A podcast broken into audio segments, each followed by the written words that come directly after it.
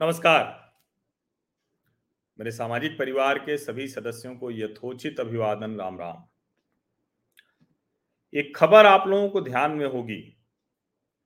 वो खबर आई थी तो उस वक्त बड़ा हंगामा मचा था और जो कोई न तो अर्थशास्त्री है, न किसी तरह की रिपोर्ट जानता है वो सब के सब सलाह देने लगे थे।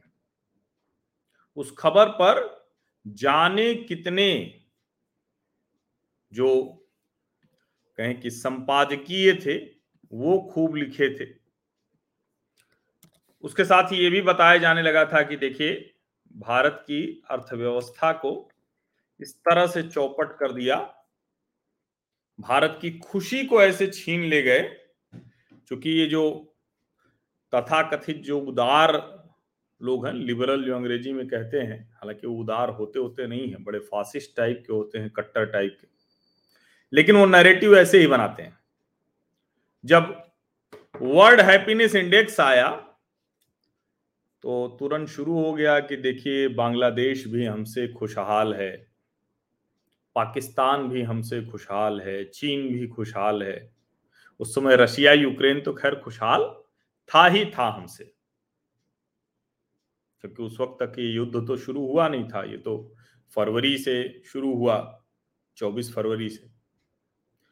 तो सबने कहा कि भाई, भारत की स्थिति ये हो गई कि बांग्लादेश भी हमसे खुशहाल हो गया। और सोचिए, वो जो यूनाइटेड नेशंस की ये जो हैप्पीनेस इंडेक्स वाली लिस्ट आती है वर्ल्ड हैप्पीनेस रिपोर्ट तो पाकिस्तान, बांग्लादेश, श्रीलंका, चाइना, ये सब हमसे ऊपर थे। बांग्लादेश तो चौरानवेवे नंबर पर था 146 देशों में 94th पोजीशन थी उसकी। और श्रीलंका 127th हैप्पीनेस रिपोर्ट 2020 में। पाकिस्तान 121 और चाइना 72 तो फिर से नोट कीजिए। चाइना 72 बांग्लादेश 94 पाकिस्तान 121 और श्रीलंका 127 तो 127वें नंबर पर जो हैप्पीनेस इंडेक्स में था, वो श्रीलंका कहाँ पहुँचा है वो आप देख रहे हैं। श्रीलंका, वहाँ की नीतियाँ, जिस तरह से वहाँ एक के बाद एक घटनाक्रम हुए, तानाशाही फैसले, गोतबाया राजपक्षे परिवार के, एक ही परिवार में सब कुछ होना। ऐसे ही पुतिन और जेलेंस्की, इनकी भी अपनी तरह की तानाशाही है। भले ही लोग पुतिन को अकेले दोषी ठहरा रहे हैं, लेकिन जेलेंस्की जैसा भी राष्ट्रपति कहाँ होगा? ये जो अपने देश को इस तरह से मौत का कुआँ बनाकर और फ़ोटो सेशन कर रहा है। पाकिस्तान, जहाँ कोई भी प्रधानमंत्री टिक ही नहीं पाता, और चीन, जहाँ सब टिके रहते हैं, कोई हटता ही नहीं, क्योंकि वहाँ वन पार्टी रूल है। लेकिन दुनिया है, दुनिया में भारत जैसे लोकतंत्र, भारत जैसे महान लोकतंत्र, सही मायनों में उदार, वो लिबरल वाला उदार नहीं। सही मायनों में उदार देश भारत। उसके बारे में कहा गया कि भारत 146 देशों में 136वें नंबर है खुशी के मामले में। आप कहते इकोनॉमी के मामले में यहाँ रह गया, पर कैपिटा इनकम में यहाँ रह गया। तो चलो बात समझ में आती। लेकिन खुशी के मामले में भारत जैसा देश, जो बिना किसी संकोच के मैं कहूँ तो अभी भी दुनिया के सबसे विकसित देशों से ज़्यादा खुश लोग भारत में हैं। जो लोग दुख में भी खुशी तलाशते रहते हैं।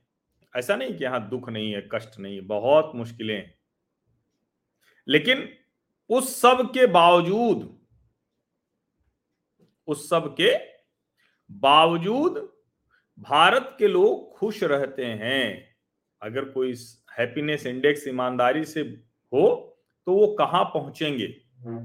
लेकिन चूँकि यूएन के इस पैमाने में जो हैप्पीनेस इंडेक्स बना है इस पैमाने में ज़ाहिर है कि जो इनकम है लाइफ एक्सपेक्टेंसी है प्रॉब्लम सॉल्विंग है इंडिपेंडेंस है करप्शन फ्री गवर्नमेंट है ऐसे ऐसे करके बहुत सी चीज़ें कही जाती है। अब देखिए श्रीलंका, पाकिस्तान, बांग्लादेश के जो नेता हैं, सरकार है, उनका करप्शन किस तरह से है, ये कोई बताने की ज़रूरत तो है नहीं। लेकिन अब ये सुन लीजिए कि बांग्लादेश जो तथाकथित तौर पर हमसे ऊपर था, अब उसको चाहिए लोन।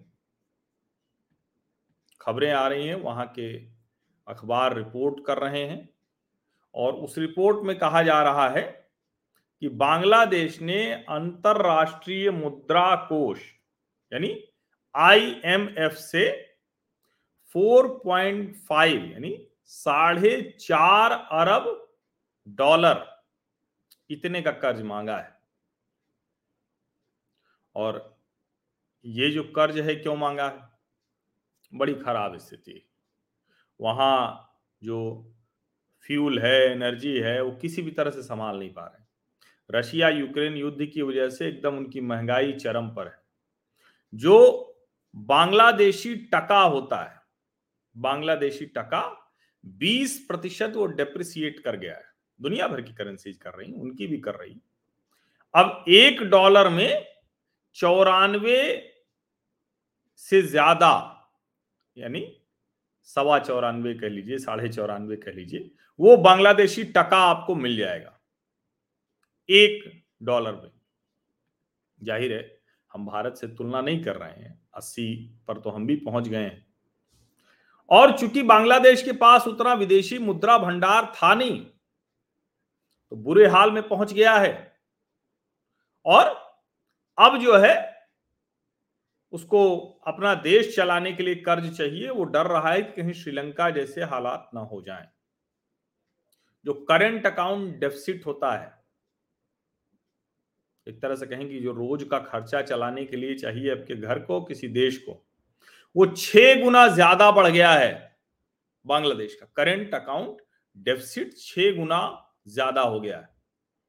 अब सोचिए जरा, बांग्लादेश का जो विदेशी मुद्रा भंडार था, कुल 45 अरब डॉलर का था पिछले साल। अभी क्या हाल है? अभी उनतालीस अरब डॉलर ही रह गया है। अब सोचिए अधिकतम छह महीने के आयात बिल के बराबर है। और वो भी तब जब वहाँ बिजली की कमी की वजह से पावर प्लांट बंद हो गए हैं, जो डीजल से चलते हैं। क्योंकि तेल का आयात बिल उनके लिए संभालना बहुत मुश्किल हो गया है। डॉलर का संकट हो गया है।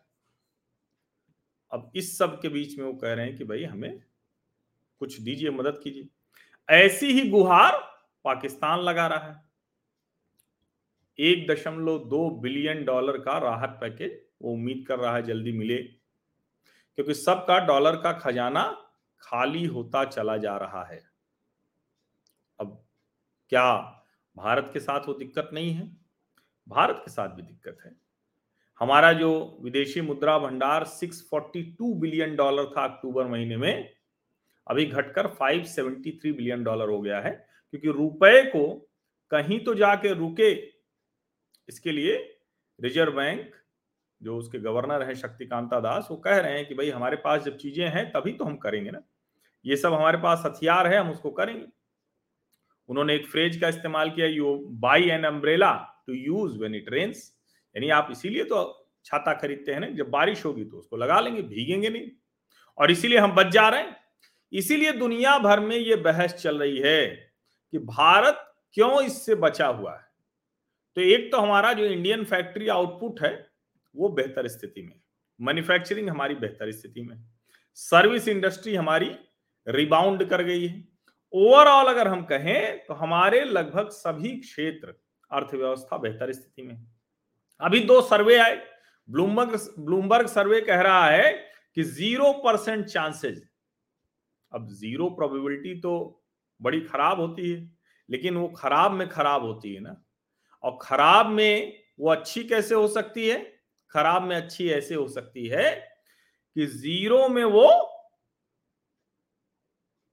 प्रोबेबिलिटी है कि हम मंदी की ओर नहीं जाएँगे। समझ रहे हैं ना? ये मंदी की ओर नहीं जाएगा भारत, इसकी ज़ीरो प्रोबेबिलिटी है। ये था ब्लूमबर्ग। अब जो जिसको हम कहते हैं ना कि दुनिया का एक ग्रोथ रेट को लेकर क्या कुछ आईएमएफ कह रहा है रिपोर्ट्स क्या कह रही हैं, उस पर नज़र थी। तो वहाँ भी हम भी घटे हैं, दुनिया का असर हमारे ऊपर नहीं होगा, ऐसा नहीं हो सकता। लेकिन हमारे ऊपर असर होने के बाद भी हम फास्टेस्ट ग्रोइंग इकोनॉमी है। हमारे ऊपर उतना फ़र्क इसलिए नहीं है क्योंकि हमने जो आत्मनिर्भर भारत है, उसको लागू कर लिया है। हमारे ऊपर कम फ़र्क इसलिए हो रहा है या हम कहें कि हम श्रीलंका, पाकिस्तान और बांग्लादेश की तरह आईएमएफ के दरवाजे पर कर्ज के लिए नहीं खड़े हैं, क्योंकि हमने अपनी जो बेसिक फाउंडेशन है वो ठीक कर रखी है। अब जो लोग हैप्पीनेस इंडेक्स को लेकर ढेर सारे कागज़ उन्होंने काले कर दिए, जो संपादकीय पृष्ठ लिख रहे थे। उन सब लोगों को अब जरा ध्यान में करना चाहिए। कौन कौन लोग होंगे जो ईमानदारी से ये बता पाएँगे कि भाई हमने गलत लिख दिया था, अब ठीक हो गया है। बता पाएँगे क्या? कठिन दिखता है, लेकिन हम तो आपको बताएँगे। हम आपको लगातार बताएँगे। हमने कई बार आपसे कहा कि हमारे इस चैनल का अगर मूल उद्देश्य है तो वो यही है कि किसी भी तरह से हम आपको बताएँ कि देश में क्या चल रहा है, अंतरराष्ट्रीय खबरें कौन सी हैं और उसका भारत पर प्रभाव कैसे पड़ता है। इसीलिए तो ये बताना बेहद ज़रूरी था। आवश्यक था। ये रिपोर्ट आप जान लीजिए। अगर आप नहीं जानेंगे तो आप समझिए देश में बहुत से फर्जी विश्लेषक हो गए हैं। और भी आपने देखा होगा, अक्सर डिबेट में हमसे भेटा जाते हैं लोग। और फिर वो जब अर्थशास्त्र पर राजनीतिक भाषण शुरू करते हैं तो पिटाते भी बहुत हैं। तो पिटा के जाते हैं मुँह अपना लाल करके। तो लेकिन आप हमारे सामाजिक परिवार के सदस्य हैं तो हमारी ज़िम्मेदारी है कि उन सदस्यों को हर वो जानकारी हो जो सच है, तथ्य है। तो ये स्थिति है। हैप्पीनेस इंडेक्स की और उसके परिणामों की। आप सभी का बहुत बहुत धन्यवाद।